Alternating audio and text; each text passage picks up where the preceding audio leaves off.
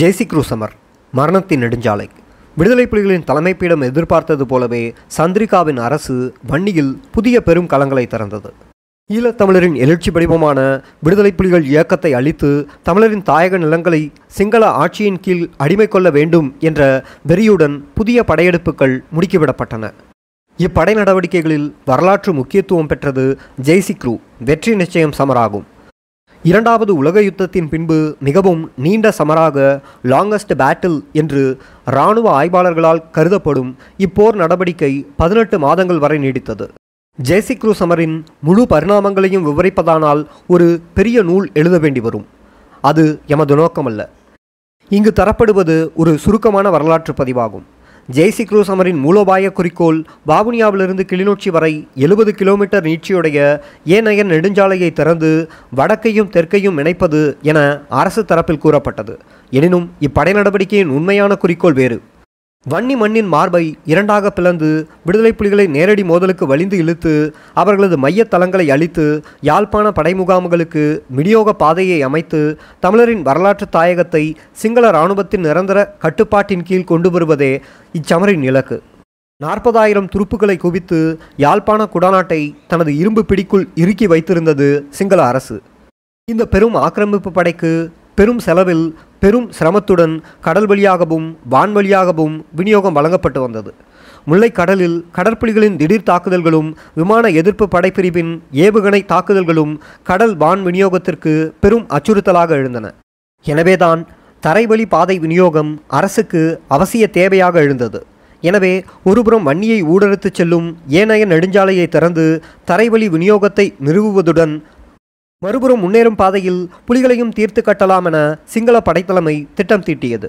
எனவே கேந்திர முக்கியத்துவம் வாய்ந்த இந்த வன்னி பெரும் சமருக்கு சந்திரிகா அரசு முக்கியத்துவம் வழங்கியதுடன் இப்போர் நடவடிக்கையை வெற்றி பாதையில் இட்டுச் செல்ல வேண்டும் என்ற உறுதிப்பாட்டுடன் பெரிய அளவில் பல மாதங்களாக பேராயத்தங்களை செய்தது. இச்சமருக்காக தென்னிலங்கையின் பல மாவட்டங்களிலிருந்தும் குறிப்பாக கிழக்கிலிருந்தும் படைகளை தெரிவித்து 20,000 துருப்புக்களை கொண்ட பெரியதொரு ஆக்கிரமிப்பு படை திரட்டப்பட்டது. தரைப்படைக்கு வலுச்சேர்க்க பெருந்தொகையில் டேங்கிகள், கவச வாகனங்கள், பீரங்கிகள், கனரக ஆயுதங்கள் போன்றனவும் குவிக்கப்பட்டன. சிங்கள பௌத்த நாட்குறிப்பேட்டின்படி நர்சகுண நாளும் தெரிவாகி படையெடுப்புக்கு தேதி குறிக்கப்பட்டது. 1997 மே மாதம் 13ஆம் நாளன்று ஜெய்சி குரு சமர் ஆரம்பமானது. போர் விமானங்களும் பீரங்கிகளும் குண்டுமலை பொழிந்து முன்னரங்குகளை தாக்கி அழிக்க டேங்கிகள் அனல் கக்கி முன்னேற அதன் பின்னால் கவச வாகனங்களிலும் கால்நடையாகவும் வரிசை வரிசையாக ஆயுதம் தரித்த ஆக்கிரமிப்பு துருப்புக்கள் வன்னி மண்ணை ஊடறுத்து இரு களமுனைகளில் முன்னேறின. வவுனியாவிலிருந்து நொச்சிமேட்டை ஊடாக ஓமந்தை வரை நகர்ந்து அங்கிருந்து கிளிநொச்சி நோக்கி முன்னேறுவது ஒரு களமுனையின் இலக்கு. டோலர் கென்பண்ணை பகுதி ஊடாக முன்னேறி நெடுங்கேணியை கைப்பற்றி அங்கிருந்து புளியங்குளம் வரை நகர்ந்து முதல் அணியுடன் இணைந்து கொள்வது இரண்டாவது களமுனையின் நோக்கு. பின்பு இரு களமுனை படைகளையும் இணைத்து புலிகளின் தளங்களை தேடி அழித்தபடி கிளிநொச்சி வரை முன்னேறி செல்வதே ஜெய்சி குருவின் மூலோபாய குறிக்கோள். 45 மைல் தூரமுடைய கிளிநொச்சி வரையிலான இந்நெடுஞ்சாலையை 4 மாதங்களில், அதாவது மாரிமலை காலத்திற்கு முன்னராக கைப்பற்றி விடுவதே சிங்கள படைத்தலைமையின் திட்டமாக இருந்தது. இரு முனைகளிலிருந்தும் இராணுவத்தினர் வன்னியின் எல்லைப் பிரதேசத்தை ஊடுருவி முன்னகர தொடங்கியதும் விடுதலை புலிகளின் போர் அணிகள் மூர்க்கமான எதிர் தாக்குதல்களை மேற்கொண்டன. வன்னி மீதான படையெடுப்பை எதிர்பார்த்து காத்திருந்த பிரபாகரன் உடனடியாகவே பீரங்கி மோட்டார் படைப்பிரிவுகளை களத்தில் இறக்கினார். புலிகளின் கடும் எதிர்ப்பு காரணமாக சிங்கள ஆக்கிரமிப்பு படைகளின் முன்னேறும் வேகம் குறைந்தது. இதுவே முதற் தடவையாக ஸ்ரீலங்கா இராணுவம் புலிகளின் பீரங்கி எரிகணைகளுக்கு முகம் கொடுத்து போரிட நேரிட்டது. இதனால் அரச படைகளுக்கு உயிர் சேதம் அதிகரித்தது. எல்லைப்புற கிராமங்களாகிய ஓமந்தையும் நெடுங்கேணியையும் கைப்பற்றுவதற்கு 2 வாரங்கள் வரை கடும் சமர் புரிய வேண்டியிருந்தது. இச்சண்டையில் 125 படையினர் கொல்லப்பட்டதுடன் 500 பேர் வரை காயமடைந்தனர். அத்துடன் 4 டேங்கிகள் அழிக்கப்பட்டன. மிகவும் துல்லியமாக அச்சேட்டாக நடத்தப்பட்ட புலிகளின் பீரங்கி மோட்டார் தாக்குதல்களின் விளைவாக படுகாயமடையும் படையினரின் விகிதாச்சாரம் நாளுக்கு நாள் உயர்ந்து வர நகர்ச்சி வேகம் நாளுக்கு நாள் படிப்படியாக குறைந்தது. வன்னியை ஆக்கிரமிக்க துணிந்த ஜெய்சி குரு படைகளுக்கு ஒரு அதிர்ச்சி வைத்தியம் கொடுக்க திட்டமிட்டார் பிரபாகரன். இதன்படி சிங்கள இராணுவம் சற்றிலும் எதிர்பாராத இடத்தில் ஒரு வலிந்த தாக்குதல் நடவடிக்கையை மேற்கொள்ள திட்டமிடப்பட்டது. வவுனியாவின் வாசலில் உள்ள தாண்டிக்குளத்தில் ஜெய்சி குரு படைகளின் கட்டளை தலைமையகம் அமைந்திருந்தது. வன்னி பெருஞ்சமருக்கு தேவையான வெடிமருந்துகளும் மருத்துவ பொருட்களும் தாண்டிக்குளம் பகுதியில் மிகவும் பாதுகாப்பாக களஞ்சியப்படுத்தப்பட்டிருந்தன. இங்கிருந்து ஆயுத கிடங்குகளில் பல்லாயிரக்கணக்கில் பீரங்கி மோட்டார் எரிகணைகளும் டேங்கி குண்டுகளும் குவிந்திருந்தன. இப்பகுதியிலேயே இராணுவ வாகனங்களும் எரிபொருள் குதங்குகளும் இருந்தன. ஆக்கிரமிப்பு இராணுவத்தின் ஆயுத வெடிசக்தியின் மையமாக இப்பகுதி விளங்கியது. இங்குதான் அதிர்ச்சியூட்டும் திடீர் தாக்குதலை நடத்த திட்டமிட்டார் பிரபாகரன். 1997 ஜூன் மாதம் 10ஆம் நாள் நள்ளிரவு தாண்டிக்குளம் வெளிப்பாதுகாப்பு வளையத்தை ஊடுருவி உட்புகுந்த புலிகளின் சிறப்பு அதிரடி படையணிகள் கட்டளை தலைமையகம் மீதும் ஆயுத களஞ்சியம் மீதும் தாக்குதலை தொடுத்தன. வெடிமருந்து கிடங்குகள் தீப்பற்றி எரிமலையாக வெடித்தன. பல்லாயிரம் எரிகணைகளும் டேங்கி குண்டுகளும் வெடித்து சிதற அப்பிரதேசமே தீப்பற்றி எரிந்தது. பல இராணுவ வாகனங்கள் எரிந்து சிதைந்தன.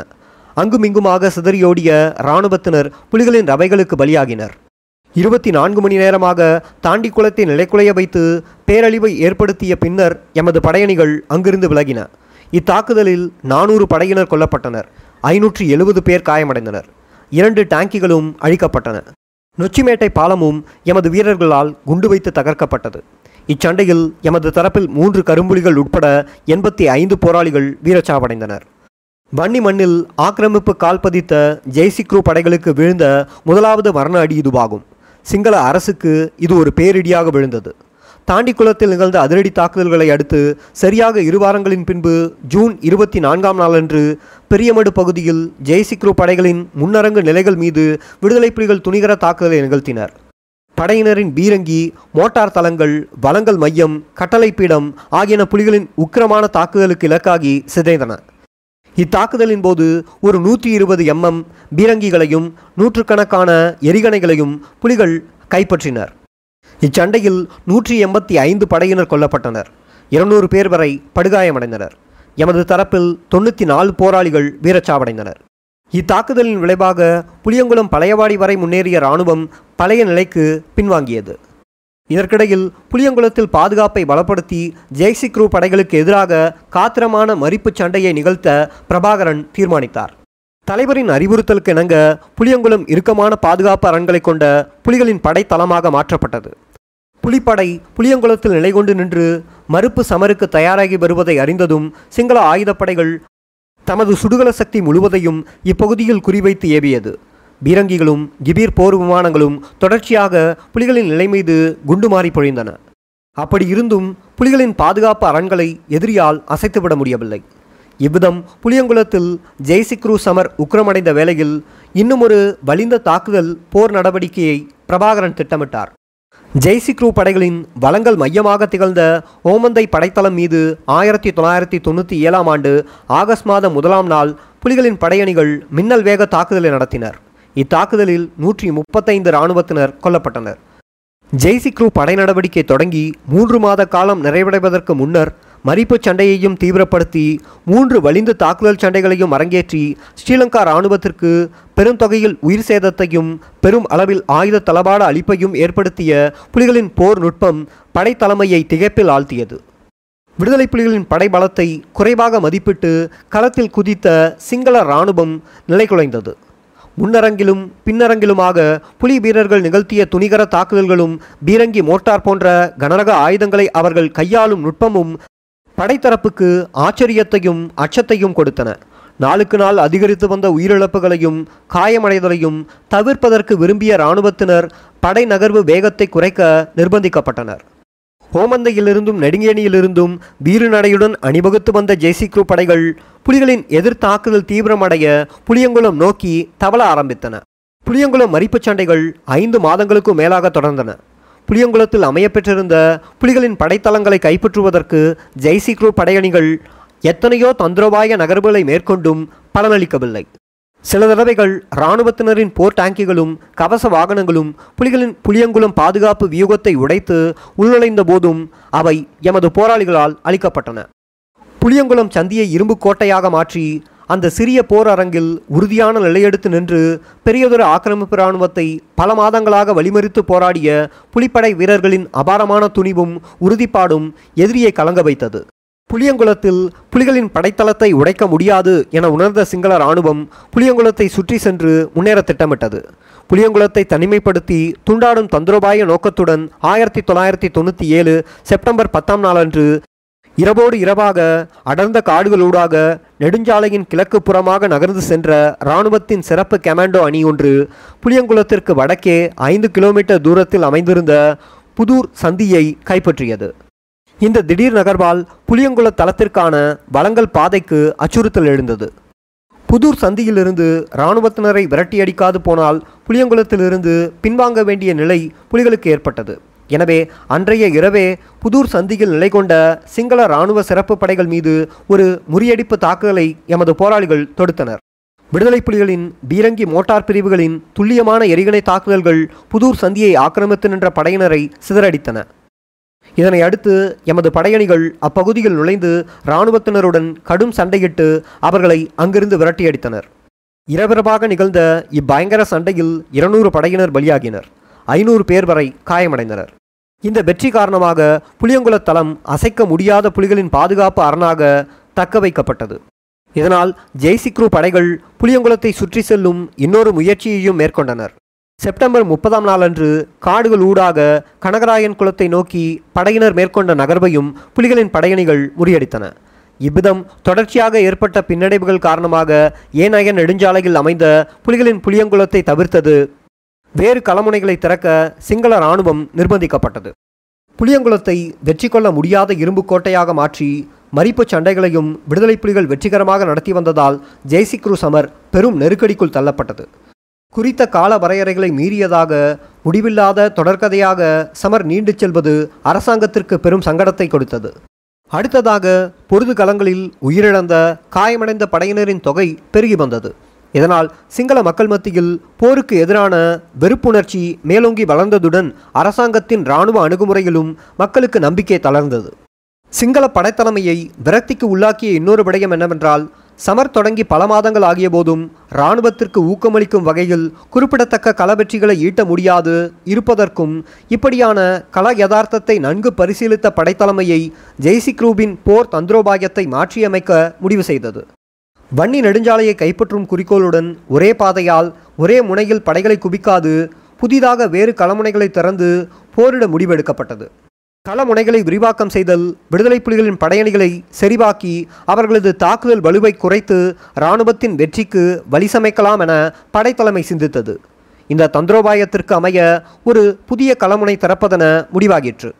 ஏனையன் வன்னி நெடுஞ்சாலையின் கிழக்கு புறமான பிரதேசத்தை தனது கட்டுப்பாட்டின் கீழ் கொண்டுவர சிங்கள இராணுவம் முடிவெடுத்தது.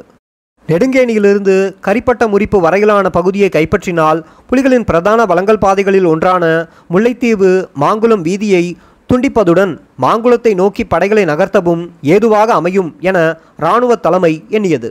இத்திட்டத்திற்கு அமைய கரிப்பட்ட முறிப்பை கைப்பற்றும் நோக்குடன் கரப்புக்குத்தி விஞ்ஞானக்குள பகுதியை வளங்கள் மையமாக்கி அங்கு படைகளை குவித்தது. ஸ்ரீலங்கா இராணுவம் புதிய களமுனை திறக்கும் ஜெய்சிக்ரு படையினரின் தந்திரோபாய நகர்வை புரிந்து கொண்ட விடுதலை புலிகள் இந்த நகர்வை முறியடிக்கும் நோக்குடன் கரப்புக்குத்தி விஞ்ஞானக்குள பகுதியில் உள்ள இராணுவத்தின் வளங்கள் மையம் மீது பெரியதொரு வலிந்து தாக்குதலை நடத்த புலிகள் திட்டமிட்டனர். எனினும் எமது தாக்குதலுக்கு குறிப்பிட்ட தினத்திற்கு முதல் நாளே படையினர் கரிப்பட்ட முறிப்பை கைப்பற்றினர். 1997ஆம் ஆண்டு அக்டோபர் 4ஆம் நாளன்று 10 கிலோமீட்டர் தூரம் வரை இரவின் இருளில் காட்டுப்பகுதிகள் ஊடாக நடந்து சென்று படையினர் தமது இலக்கை அடைந்தனர். மறுநாள் அக்டோபர் 5ஆம் நாள் நள்ளிரவு ஏற்கனவே திட்டமிட்டபடி கரப்புக்குத்தி விஞ்ஞானக்குள வளங்கள் மையம் மீது விடுதலை புலிகள் படையணிகள் பாரிய தாக்குதல் ஒன்றை நிகழ்த்தினர். வளங்கள் மையத்தை கைப்பற்றிய புலிகள் அங்கிருந்து வெடிபொருட்களையும் இராணுவ தளபாடங்களையும் வாகனங்களையும் தம்வசமாக்கினர். கரிப்பட்ட முறிப்பு சந்தியும் அதன் சுற்றுப்புறங்களும் படையினரிடம் வீழ்ச்சியடைந்தது ஜெய்சிக்ரு சமரில் ஒரு திருப்பத்தை ஏற்படுத்தியது. மாங்குளத்திற்கு கிழக்கே 5 மைல் அருகாமையில் ஜெய்சிக்ரு படைகள் நிலையெடுத்து கொண்டமை புலிகளுக்கு ஒரு புதிய சவாலாக அமைந்தது. இதனால் எதிர்ப்பு சமரின் தந்திரோபாயத்தில் சில மாற்றங்களை செய்ய பிரபாகரன் முடிவெடுத்தார். இராணுவம் புதிதாக திறக்கும் களமுனைகளுக்கு படைகளை நகர்த்தி போராட புலிகளிடம் பெரிய அளவு ஆட்பலம் இருக்கவில்லை. புலிகளின் எதிர்ப்பு சக்தி பரவலாக்கப்பட்டு பலமினப்படுவதையே எதிரி விரும்புகிறான் என்பதும் பிரபாகரனுக்கு தெரியும்.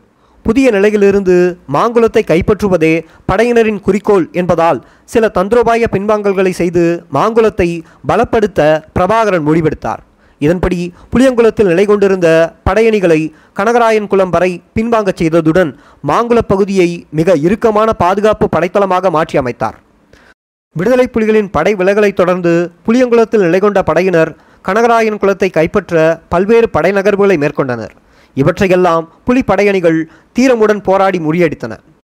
இம்முறியடிப்பு சண்டைகளில் கனகராயன்குளத்திற்கு சமீபமாக உள்ள மன்னங்குளத்தில் நிகழ்ந்த மோதல் முக்கியமானது.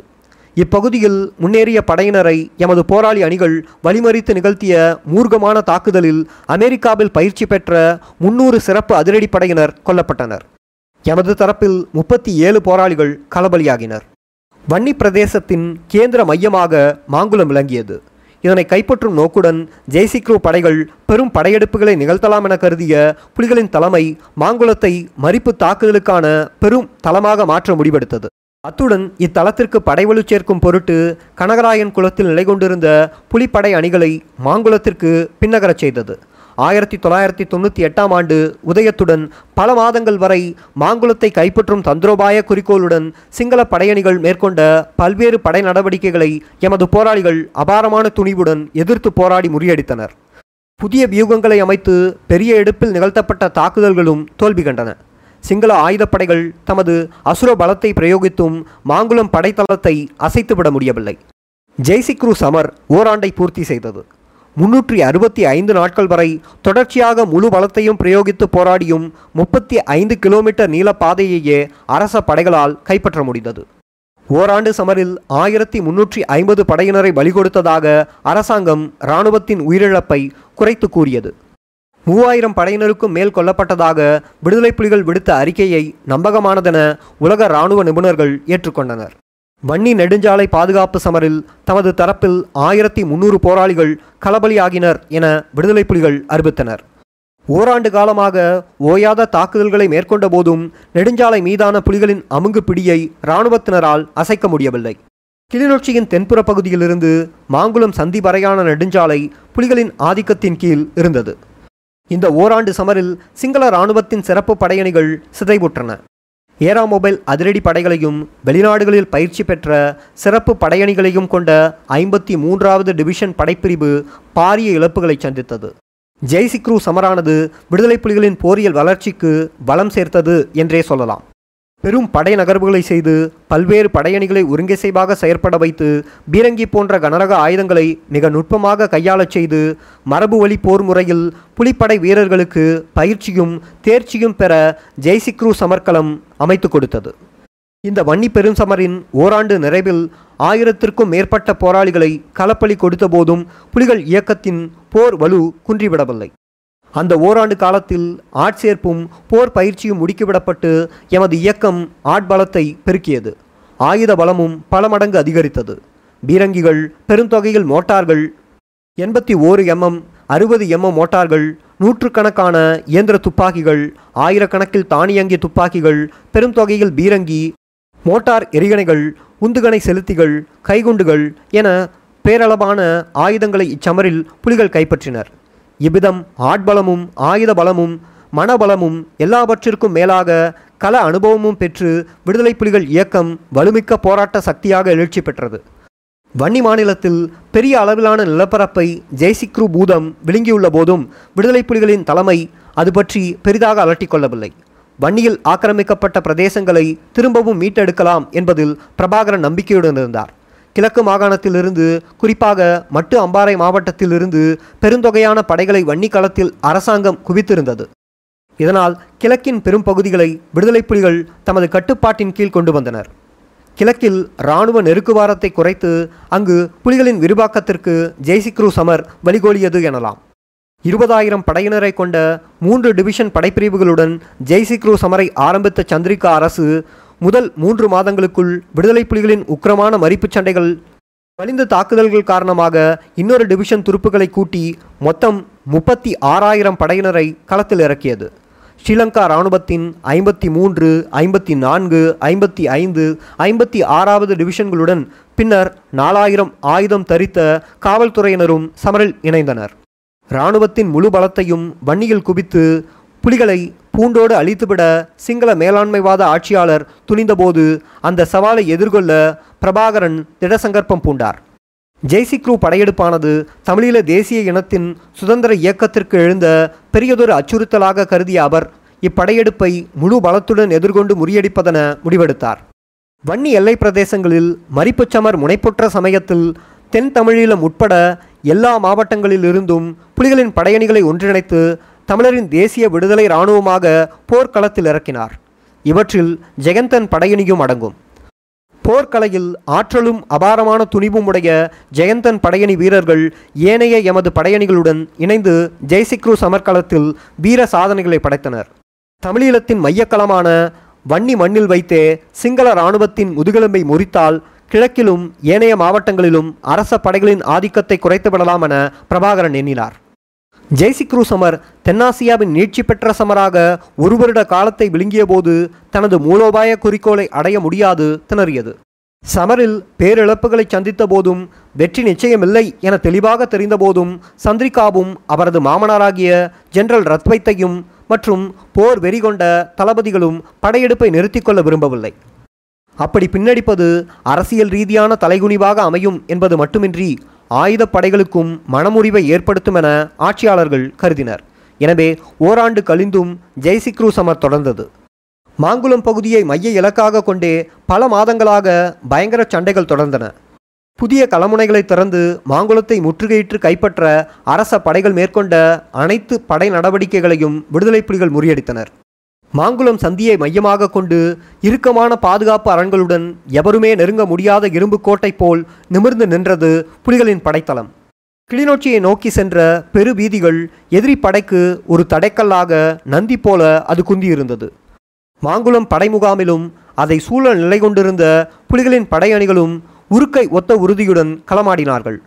புளியங்குளத்தில் புலிகள் காட்டிய தீவிரமான எதிர்ப்பை விட மாங்குள மரிப்புச்சமர் மிகவும் மூர்க்கமானதாக அமைந்தன. எப்படியாவது எந்த விலை கொடுத்தாவது மாங்குளத்தை கைப்பற்ற வேண்டுமென சிங்கள அரசு வெறிகொண்டு நின்றது. சிங்கள படைகளின் இடைவிடாத தாக்குதல்களும் விடுதலை புலிகளின் விட்டுக்கொடாத கடும் எதிர்ப்புமாக மாங்குளம் பிரதேசம் ரணகலமாக மாறியது. பாதுகாப்பு போர்க்கலையில் எமது போராளிகள் வெளிக்காட்டிய நுட்பமான போர்த்திறன் காரணமாக ஜெய்சிக்ளூ படைகளின் பாதை பிடிக்கும் நகர்வு மாங்குளம் பகுதியில் 9 மாதங்கள் வரை முடக்கி வைக்கப்பட்டது. மாங்குளத்திற்கு கிழக்கே உளுமடுவிலும் மேற்கே மல்லாவி வீதியிலும் உள்ள 3 முறிப்பு சந்தியிலும் புதிய முனைகளை திறந்து மாங்குளத்தை முக்கோணத்தில் முற்றுகையிட்டு தொடுக்கப்பட்ட பெரும் தாக்குதல்களையும் புலிப்படைகள் முறியடித்தன. இறுதியாக எமது விடுதலை இயக்கத்தின் ஒரு அபாரமான இராணுவ சாதனையே மாங்குள சண்டைகளுக்கும் முற்றுப்புள்ளி வைத்தது. ஜெய்சிக்ளூ சமருக்கு முடிவு கட்டியது. 1998ஆம் ஆண்டு செப்டம்பர் 27ஆம் நாளன்று பாரிய பலிந்த தாக்குதல் நடவடிக்கை மூலம் கேந்திர முக்கியத்துவம் வாய்ந்த கிளிநொச்சி நகரை கைப்பற்றி வரலாற்று சாதனை படைத்தனர் விடுதலை புலிகள். இந்த பெரும் சமருக்காக மாங்குளத்தில் நிலை கொண்டிருந்த புலிகளின் படையணிகளும் அணி சேர்க்கப்பட்டன. மாங்குளத்திலிருந்து புலிகள் விலகியதால் ஏற்பட்ட வெற்றிடத்தை நிரப்பிக்கொண்ட சிங்கள இராணுவம் மாங்குளத்தை போராடி வெற்றி கொண்டதாக செப்டம்பர் 29ஆம் நாள் அறிவித்தது. கிளிநொச்சியின் வீழ்ச்சியுடன் ஜெய்சிக்ளூவின் போர்க்கனவு கலைந்தது. ஜெய்சிக்ளூ சமர் முடிவுக்கு வந்துள்ளதாக 1998 டிசம்பர் 4ஆம் நாளன்று பாதுகாப்பு அமைச்சு அதிகாரப்பூர்வமாக அறிவித்தது.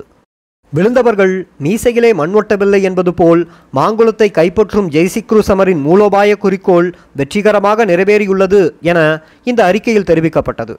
4 மாத கால வரையறையுடன் ஆரம்பமான வெற்றி நிச்சயம் சமர் 18 மாதங்கள் வரை இழுபட்டு தனது இராணுவ குறிக்கோளை நிறைவு செய்ய முடியாது இடைநடுவே தோல்வியில் முடிவு கண்டது. இந்த சமரில் 1000 படையினர் கொல்லப்பட்டனர். 15,000 பேர் காயமடைந்தனர். பெருந்தொகையான படையினர் ஏனைய நெடுஞ்சாலையில் கொல்லப்பட்டதால் அப்பாதையை மரணத்தின் நெடுஞ்சாலை என ஒரு இராணுவ ஆய்வாளர் வர்ணித்தார். இச்சமரை அடுத்து பெருந்தொகையான இராணுவத்தினர் படையிலிருந்து விலகினர். இச்சமரில் சிங்களத்தின் பல சிறப்பு படையணிகள் சிதைவுற்றன. எமது தரப்பில் 3000 போராளிகள் களபலியாகினர். அதுக்கு எங்களுடைய இனத்தின் எதிரியா இருந்தீங்களா என்றால் எனக்கு வரும் கோபம். அப்ப என்னுடைய கோபத்தை நீங்க பார்க்கலாம்.